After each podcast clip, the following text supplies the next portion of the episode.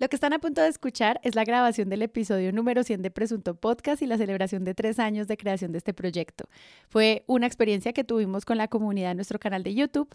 Entonces, acá pueden escuchar el podcast resumido y editado, pero les invitamos a que los escuchen, pero aún es más divertido si lo ven allá en el canal. Quiero hacer una pequeña pausa para hacer un brindis y aprovechar este primer como momento del podcast, a todas las personas que están a la salud de ustedes. Lamento mucho a nuestro miembro del público, Juan Pablo Roldán, que se le quebró un vaso en vez de estarlo lavando por estarnos viendo. Lo lamento, de verdad. Em, entonces, pues, salud a todos y feliz cumpleaños, Presunto Podcast. Salud. Como si hubiéramos diseñado que llegara con el 100. ¿Se acuerdan de todas las veces que nosotros dijimos que salíamos esa semana, pero no salimos esa semana, sino la siguiente? Era por eso. Fue un diseño. Es que no íbamos a soportar que saliera el 114. 114, o sea, que. que fo. O sea, sí, guacala, ¿qué les pasa? Listo.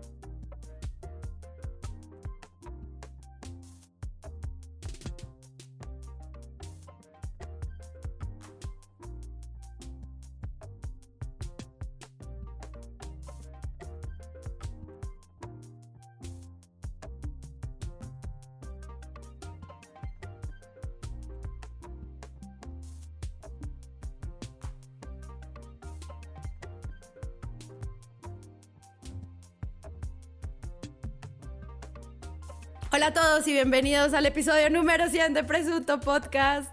No lo puedo creer, esto me parece increíble, estoy anonadada. Yo cuando estaba creando el archivo para guardar, para, porque obviamente esto es un live, pero va a quedar grabado, y abrí el archivo de Audition y decía como Sara, episodio 100. O sea, esto, ¿qué les pasa? Gracias a todos por estar aquí. MP, María Paula Martínez, bienvenida, como siempre, muy bienvenida, con mucho amor acá a Presunto Podcast. Yo feliz, feliz de cumplir tres años, 100 episodios. Hoy en mi ritual personal escuché el episodio 1 para ver qué tanto el oso hicimos en ese primer episodio y recordar el día en que le apostamos a esto, aquí los que estamos, y los que estaban también en ese momento, que son muy parte del presunto, y hoy también los recordamos a Pedro, a Jonathan y a Carlos. Me encanta como los recordamos en memoria. Sí, exacto. Sale una foto de todos. y ahora lo recordamos a Pedro, a Jonathan y a, y a Páramo. Mentira, Carlos. Carlos Cortés. Bueno, pues gran equipo. Pues no, todo el mundo se puso a hacer proyectos mucho más importantes. Nosotros seguimos acá fuertes, grandes y sobre todo muy felices de que ustedes nos acompañen. Dejen todos sus... Aprovechen que están en vivo para que nos dejen preguntas también y opinen. Entonces, gracias también a los Patreons y a todas las personas que apoyan este proyecto. Les voy a pedir un favor. Cojan el link de YouTube y mándenselo a todo el mundo. Entonces, mientras llega la gente, les voy a empezar a mostrar eh, nuestro primer titulastre del día, también seleccionado por la audiencia. ¡Oh, perrito podcaster! sí, o sea, hay que aprovechar que estamos en vivo porque eh, en video se pueden ver eh, estas cosas maravillosas. Si ustedes no la habían visto, pues lamentamos presentarle esta portada de semana. ¿Qué opina María Paula Martínez? Yo siento que a veces nos toca hacer un esfuerzo por narrar las imágenes, porque estamos en un podcast aquí en el vivo, entonces habría sido difícil poder contarles al que nunca hubiese visto esta portada lo que había, ¿no? Como una selfie, como con crema, asumimos que es de afeitar o batida, no, sé muy bien, no sé muy bien de, qué es lo que tiene echado en la cara. Y está recostada, es una selfie de Monsalve que Semana eh, decide poner como ilustración de un reportaje nutrido y, multiformato, eh, central de su revista de la, de la semana pasada. Y para pasarle la palabra a Santiago, yo en Twitter ya había dicho como, no sé si el problema es que solo sea esta, podríamos decir que la, que la foto elegida como la selfie de la cárcel con ese gesto tan desagradable es cuestionable, pero sobre todo es el lugar y el papel que está jugando la revista Semana, siendo la única de circulación nacional. ¿no? Como, ¿Qué está saliendo por ahí? ¿Cuál es su agenda? Estamos, claro, González agenda, las vacunas son agenda, la reforma tributaria es agenda, eh, ¿no? Estamos ante tanta cosa, pero ¿qué papel está jugando Semana eligiendo?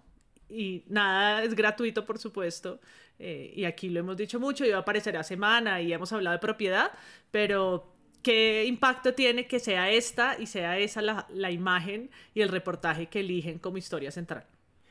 A ver, eh, el asunto con Semana es, y bueno, a riesgo de estarles dando ideas, eh, que en cuanto adoptaron una agenda, en cuanto decidieron ser el Fox News colombiano, uno pensaría que la estrategia a seguir iba a ser utilizar las mismas herramientas de construcción del discurso que están enmarcadas en la idea de, y esto en gigantescas comillas, lo correcto, es decir, dentro de unos parámetros de conversación básicos eh, sobre cómo se trata la información, eh, cómo aborda uno y cómo enfoca uno, incluso estando de acuerdo en desacuerdo en favor de unos, en favor de otros.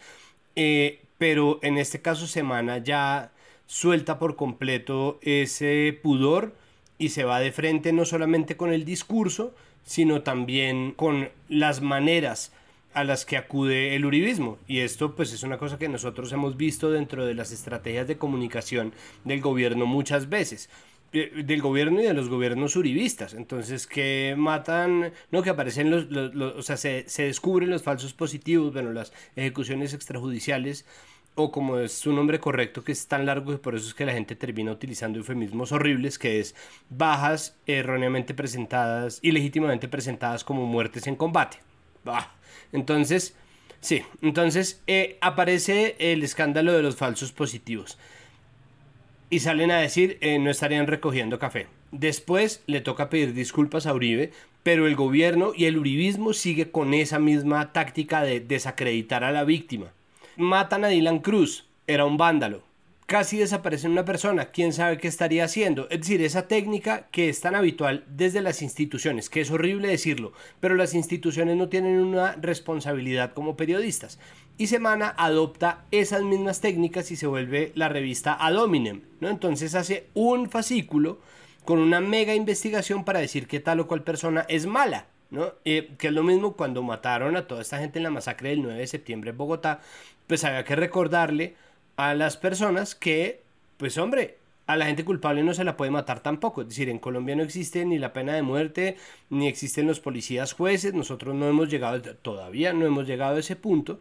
Entonces, pretender que una persona porque sea mala, digamos que esa crema no es crema sino perico, que no me parece porque el perico es carísimo, que, que se haya echado talcos que también son caros, exacto, que esté untado de pastillaje, no sé, es decir, cualquier cosa que esté utilizando desde crema Pons hasta cal y la selfie que lo desacredita, a final de cuentas están montadas sobre, una, sobre un cimiento completamente vacío, un cimiento endeble, porque la idea de hacer una dominem simplemente para probar que el testigo estrella en un caso es una mala persona, no es de ninguna manera ni eh, eh, un argumento en su contra, ¿no? Ni, ni desacredita su testimonio y tampoco serviría en una corte, ni es competencia de semana utilizarlo como si estuviéramos en una corte, es decir, el jurado, no, nunca va a decir, señores, mi defendido, ¿no? Mi defendido está defendiéndose contra esta persona.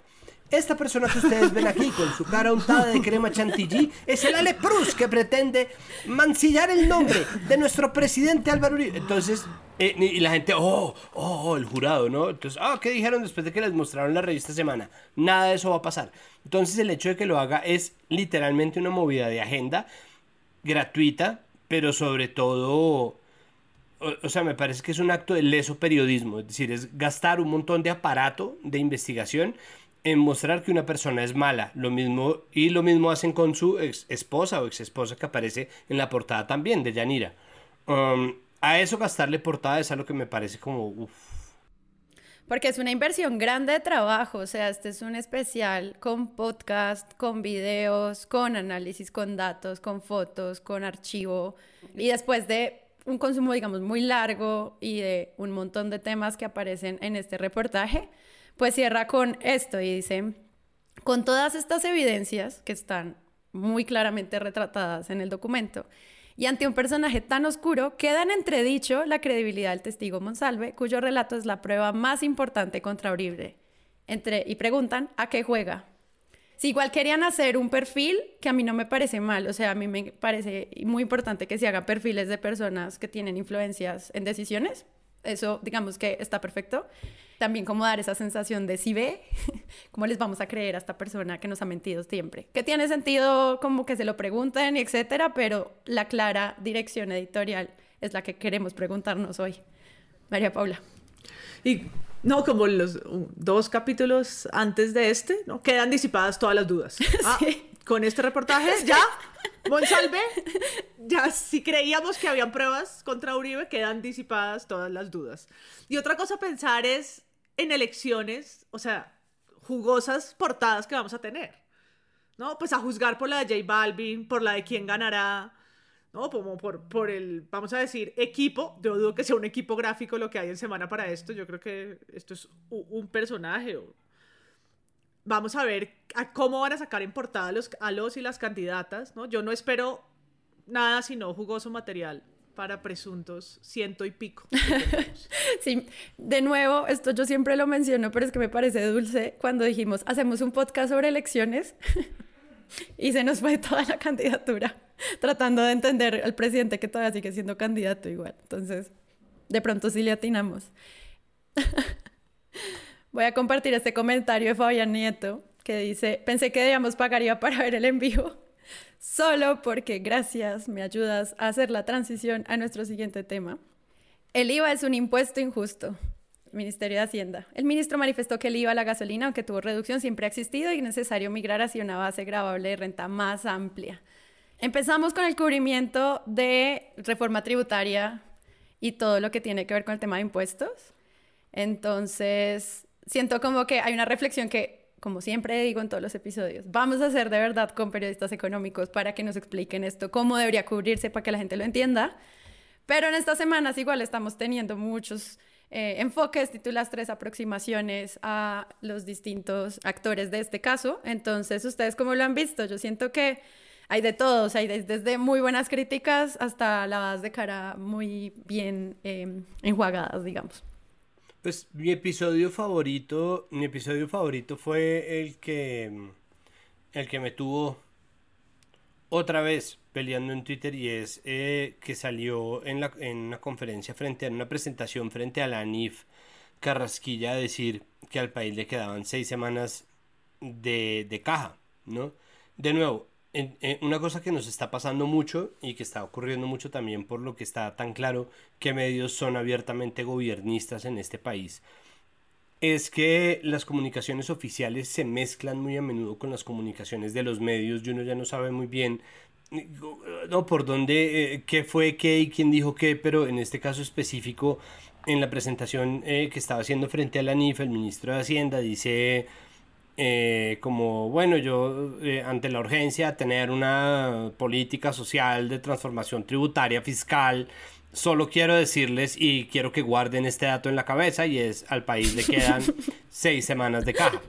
Entonces, seis semanas de caja, ¿qué quiere decir? Eh, quiere decir simplemente que luego hay que buscar otra vez la financiación que normalmente llega, hay impuestos que llegan, hay un recaudo que llega cíclico, eh, hay una parte que si no se alcanza, pues entonces se hace a través de deuda, no es la idea, pero un poco pasa eso, es decir, el país no está sin plata, el país no, no está quebrado, ahora sí, ¿con qué lo curaremos? Pero digo, el país no está quebrado, eh, está simplemente eh, ilustrando la necesidad que tiene de conseguir plata para esa caja, pero esa caja no se va a acabar, ¿no? Entonces lo que he explicado ya varias veces. Cuando Carrasquilla habla de la caja se refiere a cuánta plata tiene el gobierno nacional en sus cuentas para gastar. Esa caja se llena con los impuestos de los colombianos, con plata que pide prestada o con algo que se llama ingresos de capital que es básicamente la plata que recibe el Estado por su participación en empresas estatales como Ecopetrol o por la venta de acciones de esas empresas como pasó con Isagen. El gobierno utiliza la plata de su caja para pagar salarios, infraestructura, salud y educación, mejor dicho, para que el Estado funcione. Y acá viene lo clave. Aunque el gobierno cada año presenta su presupuesto en el que proyecta lo que va a gastar y lo que va a recibir en esos 12 meses, eso no quiere decir que el gobierno tenga toda esa plata guardada en un banco. Por ejemplo, en el presupuesto que el Ministerio de Hacienda hizo para 2021, calculó que al gobierno le iban a entrar 161 billones de pesos en impuestos. Pero según la DIAN, entre enero y marzo solo entraron 41 billones. Es decir, que entre abril y diciembre le deberían entrar esos 120 billones que le hacen falta para que no se le descuadren las cuentas. Así que en realidad que haya caja solo para seis semanas no es raro ni preocupante. Y bueno, tampoco quiere decir que en un mes el Estado no tenga plata para pagar salarios o que esté quebrado, como algunos entendieron en Twitter. De hecho, desde 2015 la caja ha alcanzado en promedio para cuatro semanas. En realidad, el lío es que por la pandemia los. Si eso fuera verdad, es decir, si, si fuera como pasaron seis semanas y como le pasa a uno muchas veces, como le ha pasado a cualquier persona, sea como no me pagaron la plata que estaba esperando, ¿no? ¿no? es como que Colombia pasó una cuenta de cobro, le dijeron que era 30 días, pero resulta que era 60, empezó a sacar entonces avances de la tarjeta de crédito, le tocó pedir plata a los papás, ¿no? Y al final ya, ¿verdad? No tiene un puto peso y le toca trastearse al municipio de La Inmunda que yo no sé en qué departamento queda, pero está realmente muy sobrepoblado por cuenta de la pandemia. Entonces, entonces Colombia en la inmunda, la quiebra generaría un apocalipsis o unas protestas del nivel de corralito en Argentina. Yo sé que los colombianos solemos ser bastante pusilánimes, pero de verdad ese es el nivel de las cosas que pasarían si de verdad el país se quedara sin plata. Eso no está pasando. Es normal que el país no tenga caja sino para tanto tiempo.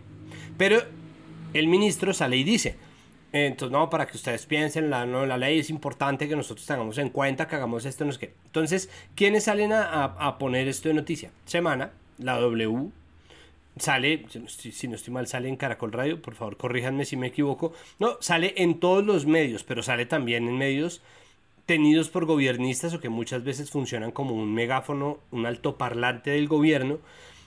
Y de inmediato la gente responde diciendo, estos manes nos quebraron. Entonces, ojo, nosotros no sabemos de economía como país, no lo sabemos. Ya lo hablamos en un par de capítulos sobre periodismo económico. Parte de lo que pasa es que nosotros no tenemos una ilustración y los periodistas tampoco es algo que nosotros tengamos realmente muy en la cabeza. Entonces solamente es un periodismo muy de nicho para algo que afecta la vida de todo el mundo, en todos los países del mundo. Es que todo es económico. Pero entonces la gente sale a decir esto, la gente sale a señalar y decir, pero estos, estos tipos nos quebraron. Y después llega la segunda ola de comunicación, que son los economistas voceros, que es muy molesto porque actúan absolutamente desde el privilegio. Es decir, actúan haciendo caso omiso de que la gente A no sabe de economía, B que esas fueron las declaraciones del ministro y sé que los titulares no fueron utilizados por medios de la oposición. O sea, no salió, no sé, el espectador que a todo el mundo le parece súper mamerto, no salió el semanario, o sea, decir, ven, Duque quebró al país, quedan seis semanas de caja. Lo dijeron Semana y la W. Tanto que la W un día después le tocó salir a decir, ¿qué quiso decir en realidad el ministro? Conéctese a esta hora, conéctese porque Paola ha llegado con invitados para tratarnos de explicar ¿Qué fue lo que quiso decir el ministro Carrasquilla ayer cuando estaba hablando en un foro eh, de las entidades financieras y dijo que le quedan seis semanas de caja? Yo me asusté, Paola, porque si yo me pongo a revisar mis cuentas de la casa y veo que me quedan seis semanas para vivir, pagar mis gastos, pues no sé, yo entro en pánico.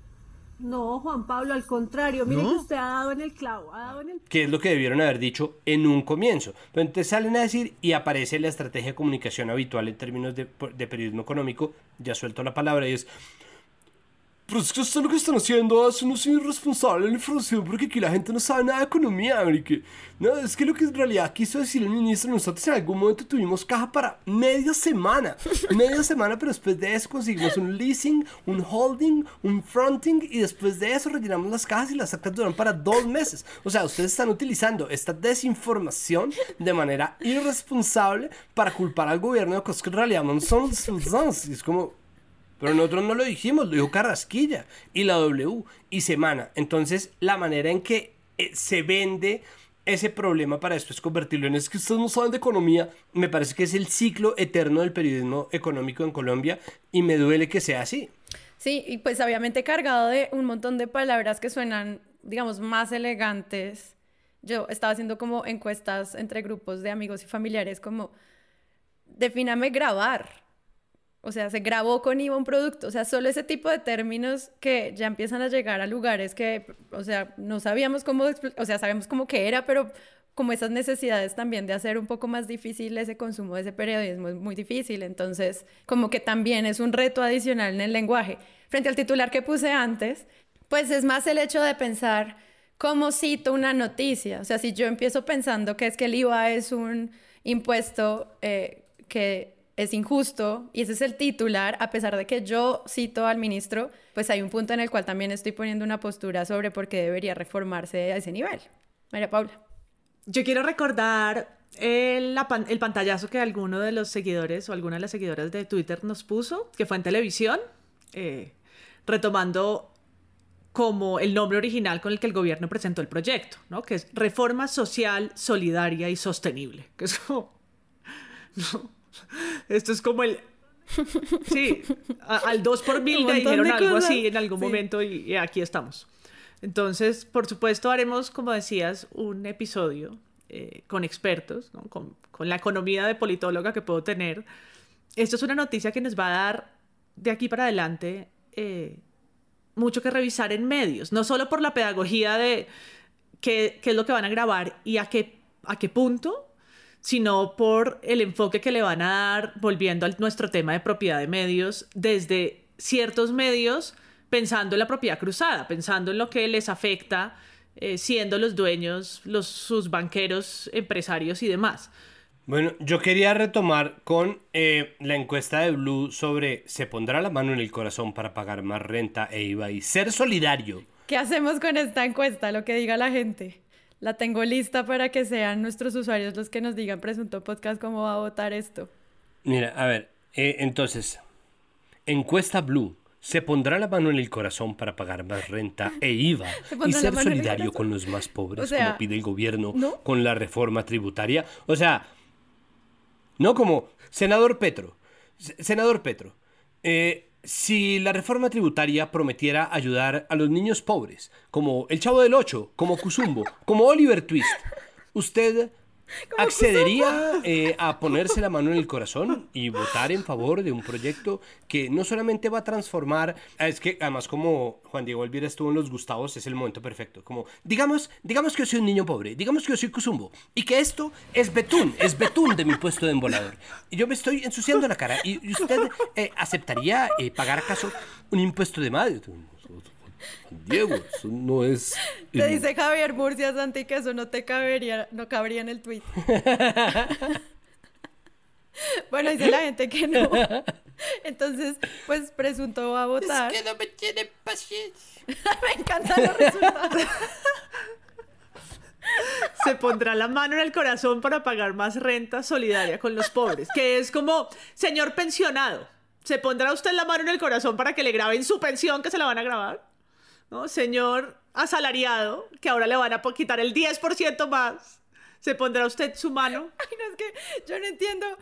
Esta persona, a quien no voy a llamar el practicante, porque yo conozco gente que está empezando en periodismo, es mucho más tesa que no haría ese comentario. A menos que fuera pensado de manera macabra para decir como hmm, la mano en el corazón, como lo pide el gobierno. De pronto hay sarcasmo ahí, no lo entendimos y pido disculpas y no fuimos capaces de, de entender. Pero es gente que termina frustrándose y haciendo lo que hizo el community manager de, del Congreso, ¿no? Como, pues sí, presidente, pero más triste. Y además, esa respuesta de Twitter, aunque fue, en realidad no es más triste que se haya equivocado el presidente, que haya muerto este señor. O sea, eso sí hay que decirlo con toda justicia. Como, pero la respuesta de Twitter es, pues presidente, me parece muy bien, pero es más triste que usted se haya equivocado porque en realidad no son parlamentarios.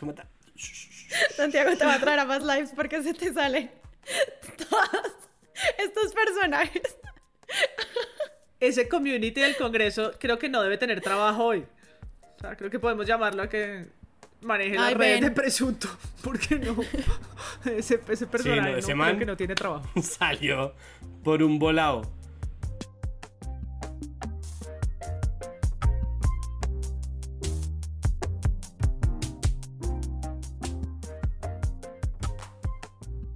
Dice Semana, Duque, si en el pasado se hicieron reformas para financiar el desarme, ¿cómo no se va a hacer ahora por los pobres? Me encantan las fotos de Duque que ponen en semana.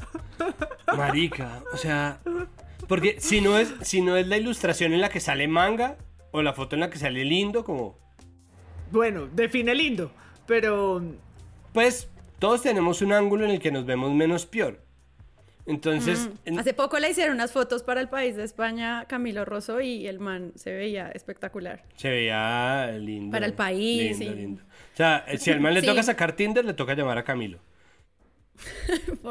Sí, Camilo Rosso nos está escuchando, gran fotógrafo colombiano del diario No El me, País. no me compete, no me importa, no es noticia, simplemente tendría que llamar a Camilo. Pero sí, pues el de, el de año de aprendizaje, que es como, pero hay una hay una versión semana dibujada que es que es paila. O sea, la de Timonazo, esa era terrible. Todo manga, co- como si fuera Fabio, como si fuera una portada de novela romántica, todo... Ya sé.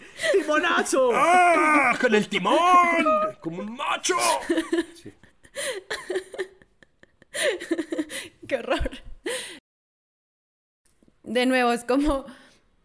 Estas no pueden ser las declaraciones sobre reforma tributaria, porque al mismo tiempo, Semana, o sea, hay que decirlo, hizo buenos cubrimientos sobre qué está pasando con, con el tema de, de, de reforma tributaria, o sea, como qué es lo poco que se ha contado, hacen un balance, pero al mismo tiempo yo veo que este trabajo obviamente se oculta cuando solamente transmite ruedas de prensa al presidente.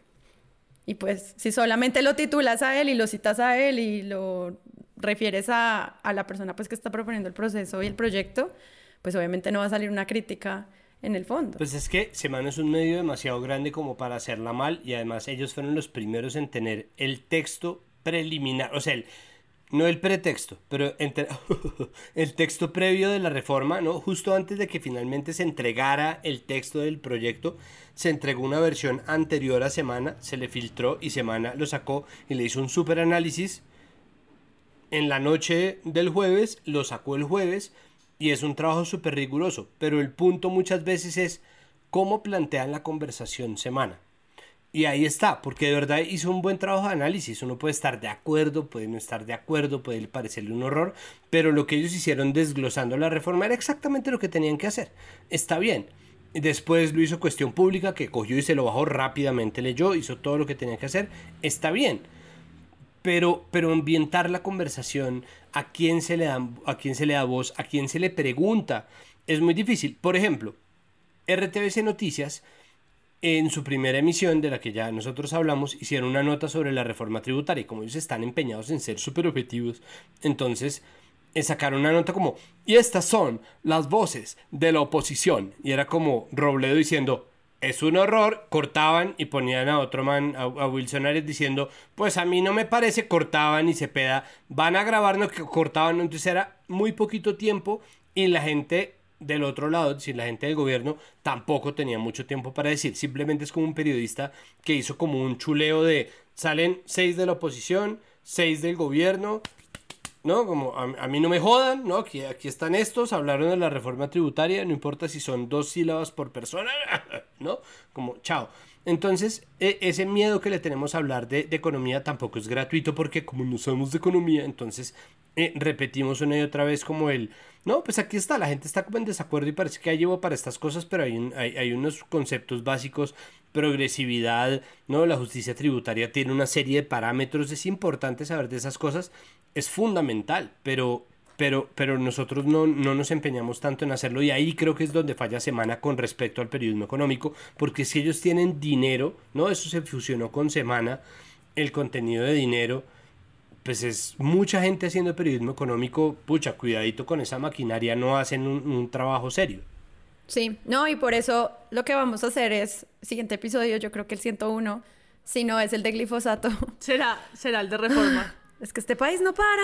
El siento un veneno en el aire. Pues la intención es pensar, evaluar muy bien cómo estos medios de nicho hacen las cosas, porque La República está publicando columnas muy interesantes en estos días, Portafolio también está hablando, Semana, eh, Noticias 1 Hay muchos espacios en los que se están mencionando entrevistas muy fuertes. Creo que es muy interesante y vale la pena que le dediquemos una hora a entender cómo es que esto llega a la gente, llega a las personas y las personas entiendan qué significa que les están eh, aumentando, poniendo impuestos, para qué y por qué. O sea, como que es un bono del Estado, eso cómo se vende, a quiénes les importa, a quiénes no y qué significa que eh, se pongan este tipo de retenciones a las personas. Entonces, spoiler de lo que va a ser nuestro siguiente episodio, pero aprovechando este gran y maravilloso puente, veamos también quienes han tomado partido de esto como algo de nuestra agenda, pues, favoritísima de Presunto Podcast, que es... Ay, mire, un momento, no, un momento. Para, eh, me hacen un comentario, es que es la maravilla del en vivo. En realidad la fusión lo que hizo fue quitarle los periodistas a dinero. Es triste, los pusieron a escribir del horóscopo y dejaron solo como uno o dos ahí. Pues es que son todos, pero en realidad ninguno porque le asignan temas de semana y no, quedan, no les queda tiempo. Muchísimas gracias. Ya me dirás tú si puedo revelar mi fuente. Fuente. Bueno, en fin, muchísimas gracias de verdad. Como te digo, Julio Sánchez, con sus fuentes. Alberto, Alberto, una fuente. bueno, quienes están hablando de reforma tributaria también, y esto cómo nos lleva a nuestro tema favorito, que son las elecciones. Entonces, presidente Duque habló con Tomás Uribe sobre la reforma tributaria, el hijo del expresidente Uribe, que todavía, digamos, en el eh, Chapo no tiene nombre, le manifestó a la bancada del Centro Democrático del Gobierno, pidió canalizar opiniones y propuestas de manera constructiva y coordinada. Este personaje. Pues yo, yo creo que hablando de fotografías hay que ir a tomarle, primero que todo, a Tomás Uribe unas nuevas fotos, porque estas fotos era como cuando era estudiante. Pero además tiene cara de psicópata, con perdón, es decir, yo quiero aclarar, quiero aclarar porque como vivimos en la era de Twitter en donde todo es malinterpretado deliberadamente eh, en nombre de la polarización, no estoy diciendo que sea un psicópata, no todavía, estoy diciendo que tiene cara de psicópata. Y esa foto, no, esa foto es como no, Campo Elías presidente, auxilio, auxilio, auxilio, auxilio.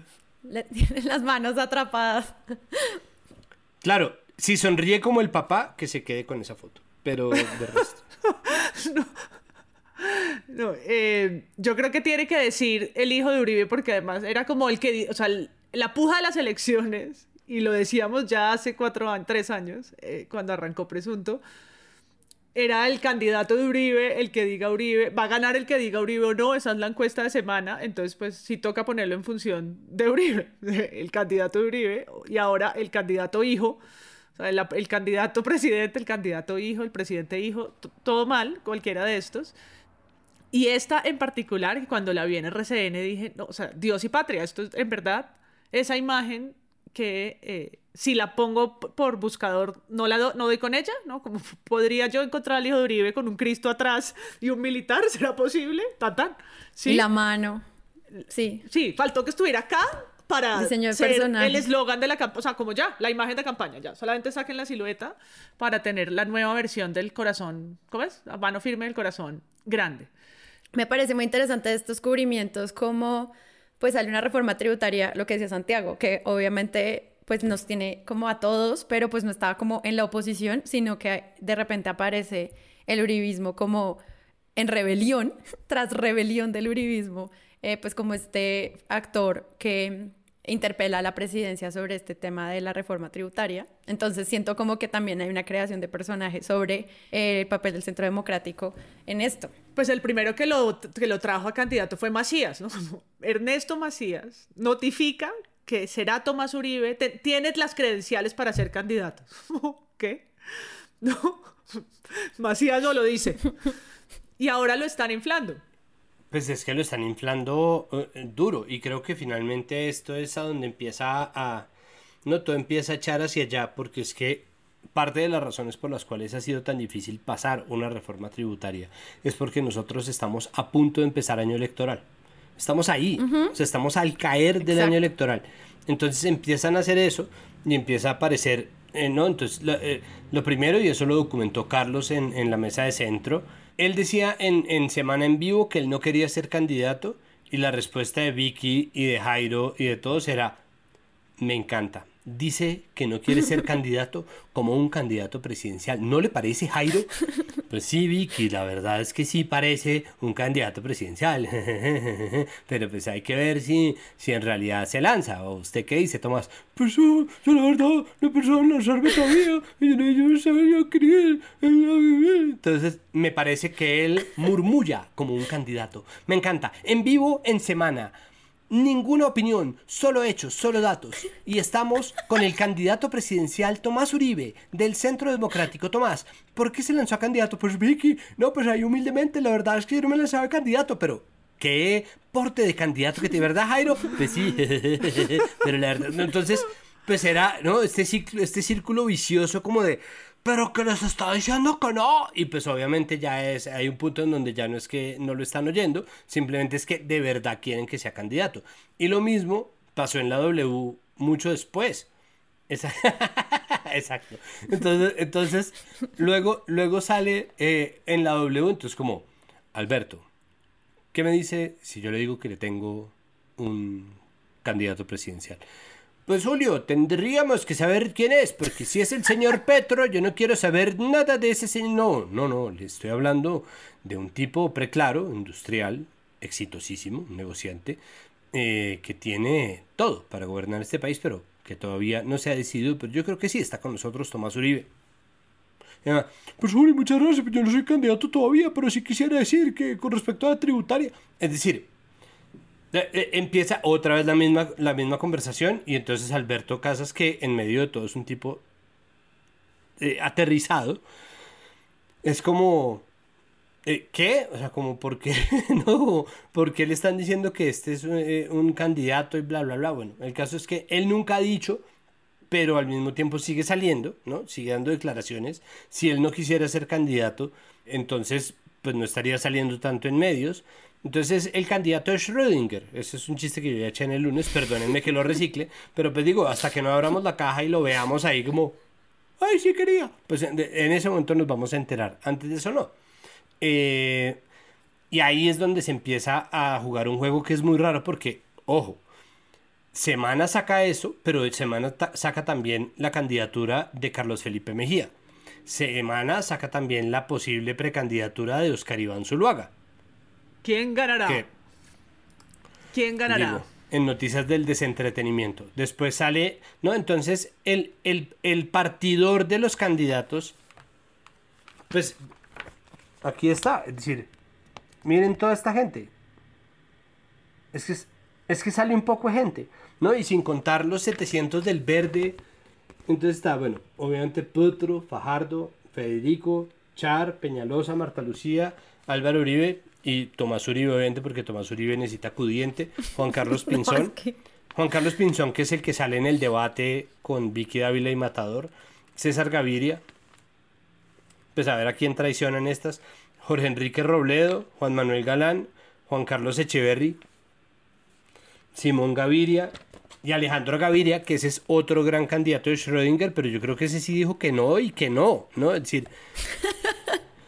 Ah, no, y pues que no salgan en este momento ya se había anunciado la candidatura de Francia Márquez, por ejemplo, y no sale ahí tampoco. Bueno, también es un estudio que ellos contrataron, ¿no? Para mm, las candidaturas y los nombres. Que eh, un usuario nos mostró que salía el 23% lo ganaba Petro, el 12% Fajardo, intención de voto, 9 Marta Lucía, y entonces como alguien se preguntó, venga, entre ese 23 y ese 12 hay como periodismo de datos. Entonces... Están como cerca. como, esto es un, como eh, algo que nos mandó uno de nuestros usuarios y nos decía como, eh, yo creo que acá le falta algo de periodismo de datos, un poquito, un poquito, simplemente en Paint se puede hacer un balance un poco más acertado sobre los resultados de su misma encuesta, porque fue una encuesta que eh, pues ellos anunciaron. De visualización, pues es, además no, no, hay que ser brillante, ¿no? Casi la mitad, no, hay que dividir una, cifra, una cifra, ¿no? Como en miles de millones, 23 y 12, no, no está tan difícil. Pero, no, y que entrega la ni pero pasó... también. O sea, el 6 al 5, pasa, es como... pasa un segundito atrás, porque es como ese fuerte de Fajardo, en verdad, no. O sea, yo no entiendo por qué las, noticias de que Fajardo apunta fuerte si está a menos de la mitad del primero según su propia encuesta. Y el titular era como Fajardo repunta. No, no, no es tan cierto. Es que el cuento que está vendiendo Semana, que fue exactamente lo que se suponía que iba a pasar en 2018 y pasó.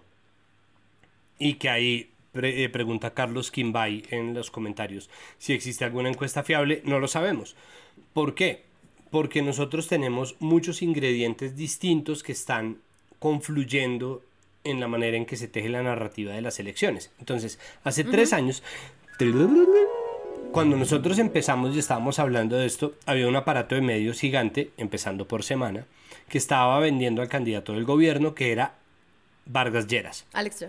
Ah, Vargas Lleras. En ese momento, no, Vargas Lleras, Vargas Lleras, pero Vargas Lleras full, es decir, Vargas Lleras era, yo me acuerdo eh, de Darío Arismendi lamentándose, haciendo una letanía rarísima cuando terminó la primera, la primera vuelta en 2018, pierde Vargas Lleras quemadísimo, ¿no? Queda detrás de, de Fajardo y de Petro que se llevaron un montón de votos por encima, él sacó con un millón doscientos mil votos. Y nadie se lo esperaba simplemente porque Semana se dedicó a darle vida a Vargas Lleras. Caracol Radio tenía una, una voz de Vargas Lleras todos los días, que ahí sigue, en la mesa de la mañana, ¿no? Como, no todo el tiempo, cualquiera que hablara, como fuera Duque o fuera, no, entonces decía no, y el candidato Duque entonces estuvo en Montería, que es donde no estuvo el señor Vargas Lleras, es como...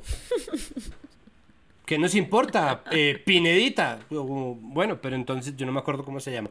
Pero, pero el man, entonces era la voz del vargasyerismo y empezaron y le dieron, na, na, na, na, y obviamente, de nuevo, ahí uno no sabe en realidad cuánto tenía, pero uno llega a las elecciones, saca este resultado que saca y es como, entonces era mentira, ¿no?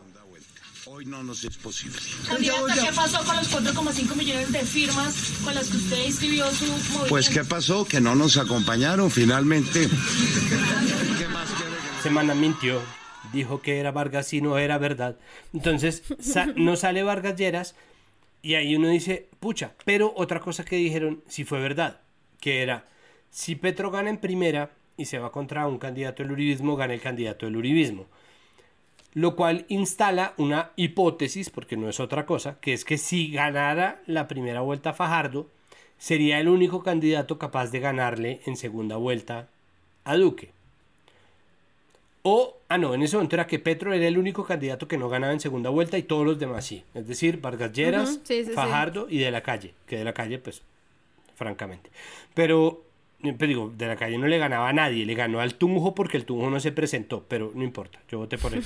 El caso es que, el caso es que venden esa idea y la Si le idea... dieron plata, a, si le dieron plata de la calle, pues porque no se la dan a presunto, o sea, como todo. Exacto, sería una súper buena. Es más, deberíamos pedirle a de la calle que lo haga, como amigo, amigos, amigos, ustedes fueron muy generosos conmigo hace ya tres años. ¿Por qué no? Entonces, eh, sacan, y lo que está haciendo Semana es sacar exactamente el mismo cuento ahora. Y es, gana Petro en primera, pero si pasaran a segunda, exacto, si pasaran a segunda, el único que ganaría sería Sergio Fajardo. Razón por la cual entonces hay una fracción de la opinión pública que está diciendo, claro, lo que están haciendo es hacerle el juego al urismo disfrazado de fajardismo, que en este punto, pucha, es, casi hasta verdad, pues porque uno, en, fin, el caso es que empiezan a mezclarse todas entre teorías de conspiración, las encuestas, las gráficas mal hechas, las narrativas inventadas. eh, hay medios que le están haciendo efectivamente primeros auxilios a Vargas Lleras, están ahí como... A ver si se para, ¿no? A ver si Lázaro se levanta y anda, entonces complicado. Y ahí viene la cosa, o sea, como bien lo dijo Carlos hace muchos capítulos, como en el segundo capítulo, a los paranoicos también los persiguen. Entonces el petrismo tiene todas las teorías de, claro, todos contra Petro, pero después va uno y ve y Santiago es un podcast también. un poco sí. Y Semana, que tiene tan grande presencia, Interpreten ese silencio Hmm. como quieran. pues es decir, digo, estoy alzando la mano, es un silencio como de, "Hmm". espéreme luego. "Hmm". Pues ya uno, "Hmm". Ent- pues de pronto hasta así, pero la mayoría de los titulares pues son de Blue y de Semana, básicamente.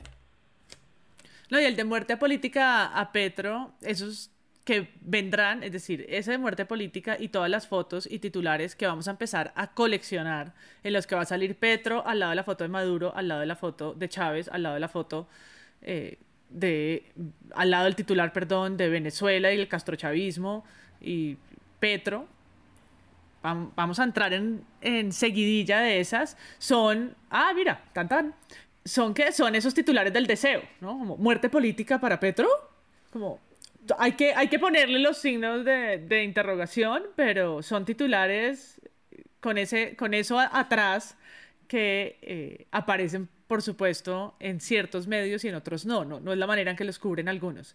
Y aquí, pues, es Federico Gutiérrez diciendo que Petro, Chávez y Maduro son lo mismo, pero me encanta porque ponen las cuatro fotos, que es como, eh.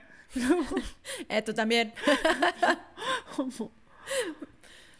sí, pues como que todo este tema de elecciones siempre, al final, como que nosotros estamos pendientes de a quienes van a inflar, a quienes van a lavarles la cara, a quienes van a darle más voz. Y pues lo que hemos aprendido en tres años, y sobre todo las personas que nos están viendo y que nos escuchan todas las semanas, es como qué hay detrás de esas intenciones editoriales. Y, creo que ya pues la gente cuando menciona las encuestas como con otro tipo de perspectiva o cuando mencionan eh, los resultados de este tipo de análisis pues ya empiezan a pensar cuáles son los intereses y los poderes que hay detrás de todo esto y creo que también los cambios políticos y democráticos han ayudado un montón a que desde el periodismo como usuarios estemos un poquito más pendientes de cada una de estas como movidas de la política que antes se daba muy por sentado pero ahora es más difícil como creerle a estas mesas de análisis, incluidos nosotros, sobre lo que puede pasar o no con las elecciones. Y, qué y cuál es el papel que le van a dar, por ejemplo, a todo el tema de Francia Márquez y Ángela María Robledo, también con que Petro las mencione o no. O sea, como que siento que es una perspectiva y una aproximación adicional que hay que tener en cuenta. Yo creo que ese va a ser el reto como discursivo, narrativo. La vez pasada nosotros cubrimos no solamente imágenes, las mismas campañas, la manera como enuncian las cosas, las preguntas sobre aborto, eh, lo que hacía Eva, Eva sin, ¿cómo se llamaba?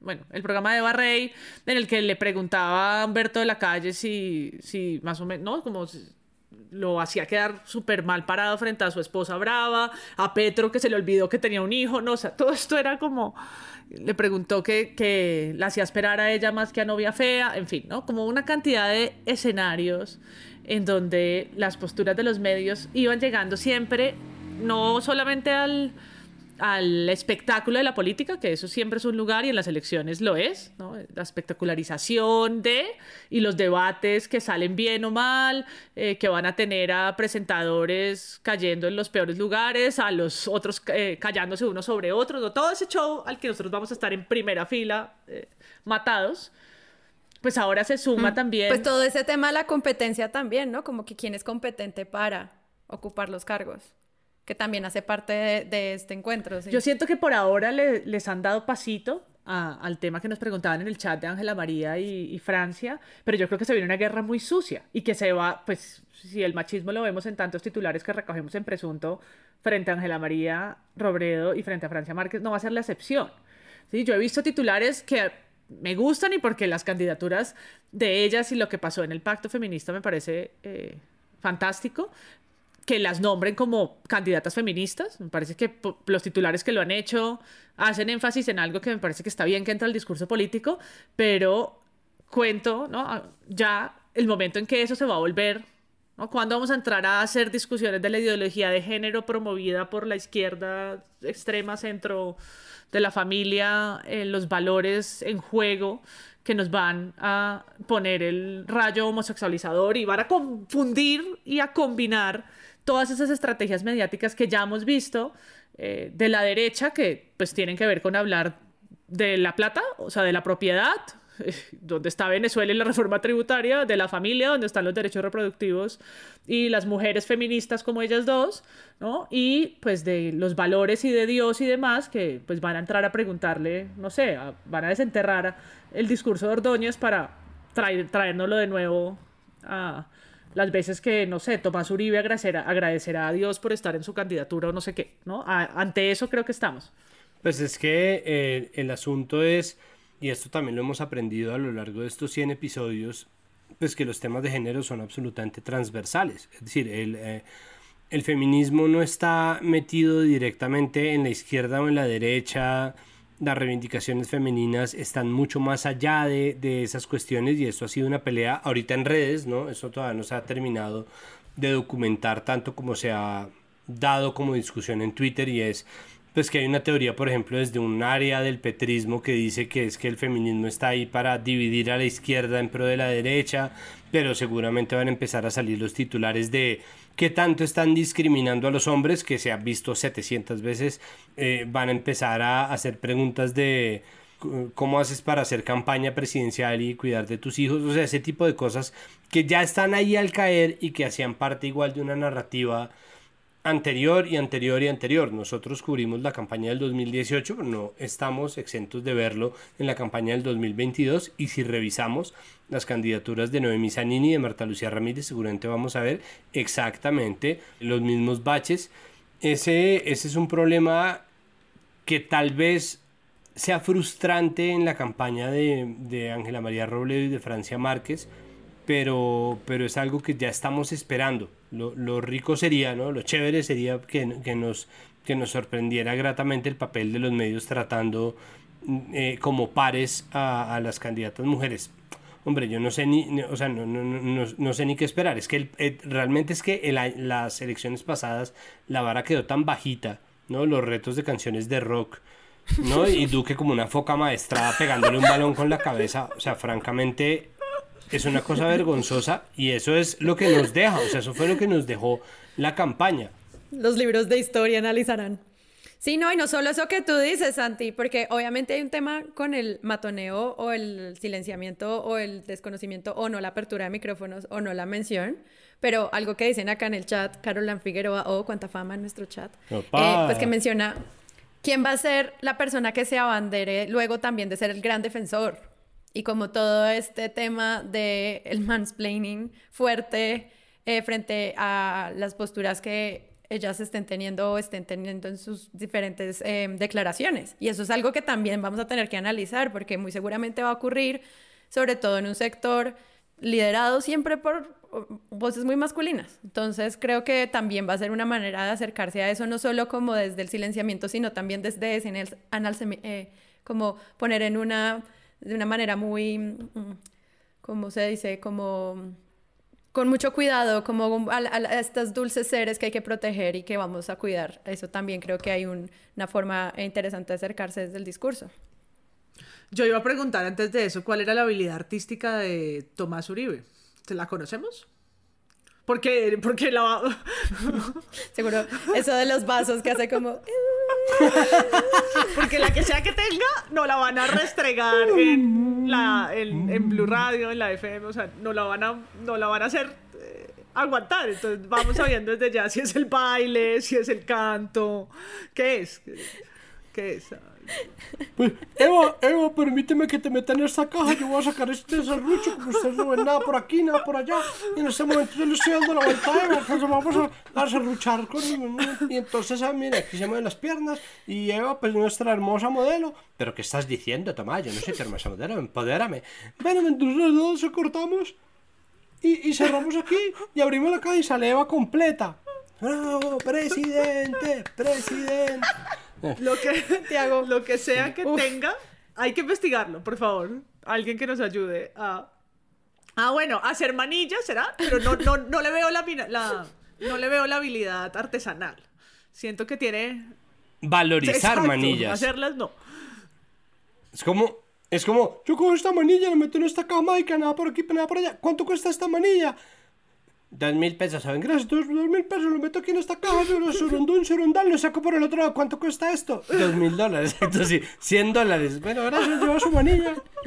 Good morning, good morning. Ay, no. Amigos, se nos vienen años tropipoperos. ¿Más? Oh. Eh, acá estaremos. Yo pensé que al menos con Tomás Uribe iba a llegar la trova. no. No. Compañero, compañero, yo quiero ser presidente. ¿Será que Tomás Uribe baila reggaetón? Pues la candidatura. Tiene que como de monaguillo. Cuando hicimos lo de la candidatura de Vargas Lleras, eh, Vargas Lleras tenía a su hija de jefe de campaña con una. ¿Qué era eso? Sí, era buenísima. era como pre- tiempos pre-TikTok, pero ella era una TikTokera del, de entonces. No la valoró. no y la valoró lo suficiente, yo sí. Que además eran, eran las casas. Sí, era como un era, eran con las casas de. Vargas. O sea, el, el, el, pa- el paso era las casas de Vargas Lleras. No, que es pero ah, ¿saben qué? ¿saben qué me hace preguntarme todo esto? Lo único que nosotros tenemos de Fajardo, es decir, a mí Fajardo me parece absolutamente fatal, pero sino además porque es un tipo indolente que lo único que hace son esos borraquitos idiotas como de la confianza, flecha, la decencia, flecha, buen gobierno, flecha, transparencia. No, gracias, hijo de puta. No, gracias, muchas gracias, profesor Fajardo, gracias. Entonces, claro, pero, pero a mí me parece tan El diluvio imbécil. universal, me acuerdo de eso. Primero el diluvio. A mí, a El mí me diluvio parece tan, nacional tan y luego el diluvio universal. Ah, bueno, pero eso fue, eso fue Luis Pérez. Entonces, bueno, o sea, es, es, es de un nivel de ridiculez y de estupidez que uno dice, o sea, este man ni suena ni truena. Pero, ¿se acuerdan quién no sonaba ni tronaba en 2018? Nuestro presidente.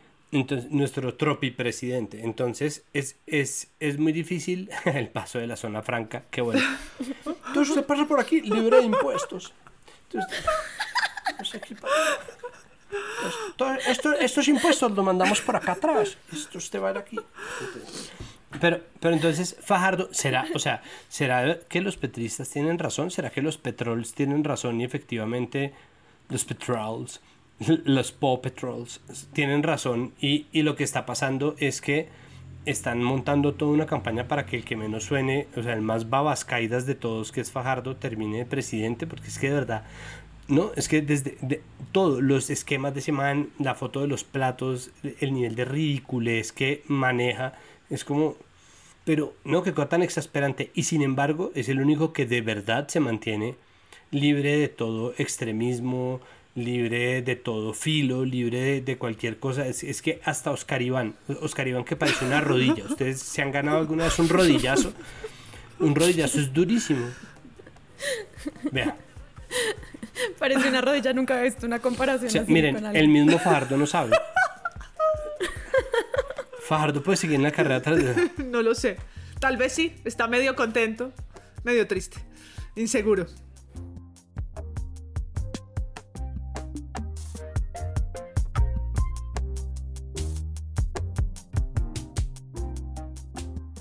Gracias a ustedes por estar con nosotros en la grabación de nuestro episodio número 100. Les estamos, les estamos auspiciando que sigue. Vamos a hablar de glifosato, vamos a hablar de reforma tributaria, como su nombre debería ser, esta. Pues, y vamos a continuar también trayendo más periodistas a que nos cuenten cómo hacen su trabajo. Vamos a seguir invitando personas, vamos a seguir creciendo. Y eso solo gracias a ustedes, a todas las personas que nos escuchan, y que se toman el trabajo dificilísimo que yo sé que es compartir luego en redes sociales, o sea, que ustedes hagan eso es como un regalo diario y yo quiero eh, eh, pues darle las gracias por eso, porque sé que cuando uno recomienda algo es porque lo quiere, entonces a ustedes en serio por estar acá, gracias Santiago Rivas. Muchísimas gracias. Ha sido un honor pasar estos tres años con ustedes y estos 100 capítulos. Y ahí sí, que lo siga cumpliendo. Cumpliendo. Hasta el episodio vuelva a 200. Cumplir. María Paula Martín. No, yo feliz, feliz de celebrar. Eh, obviamente me uno a los agradecimientos porque acá en Spotify, todas las plataformas y en Twitter, eh, pues vivimos como de lo que ustedes nos, nos dan también y es muy chévere ver crecer esa comunidad. Obviamente a los Patreons que permiten, a pesar de que yo no prenda mi micrófono y no lo use, que podamos editar y grabar y todas esas cosas. Entonces, Entonces, pues, no, gracias a ustedes y hasta la próxima. Voy a dejar que mi audio quede ahí y me voy a quedar con, y nos quedamos un rato más, ya sabiendo que el podcast terminó, pero el live sigue. Entonces, eh, pues nada, salud Santiago por todo, son geniales, he aprendido mucho con ustedes. Salud, muchas gracias. Ojalá duremos hasta la candidatura de Jerónimo. De los pocos que los diferencia Santiago Rivas. Salud. Como, ¿Diferencia usted a-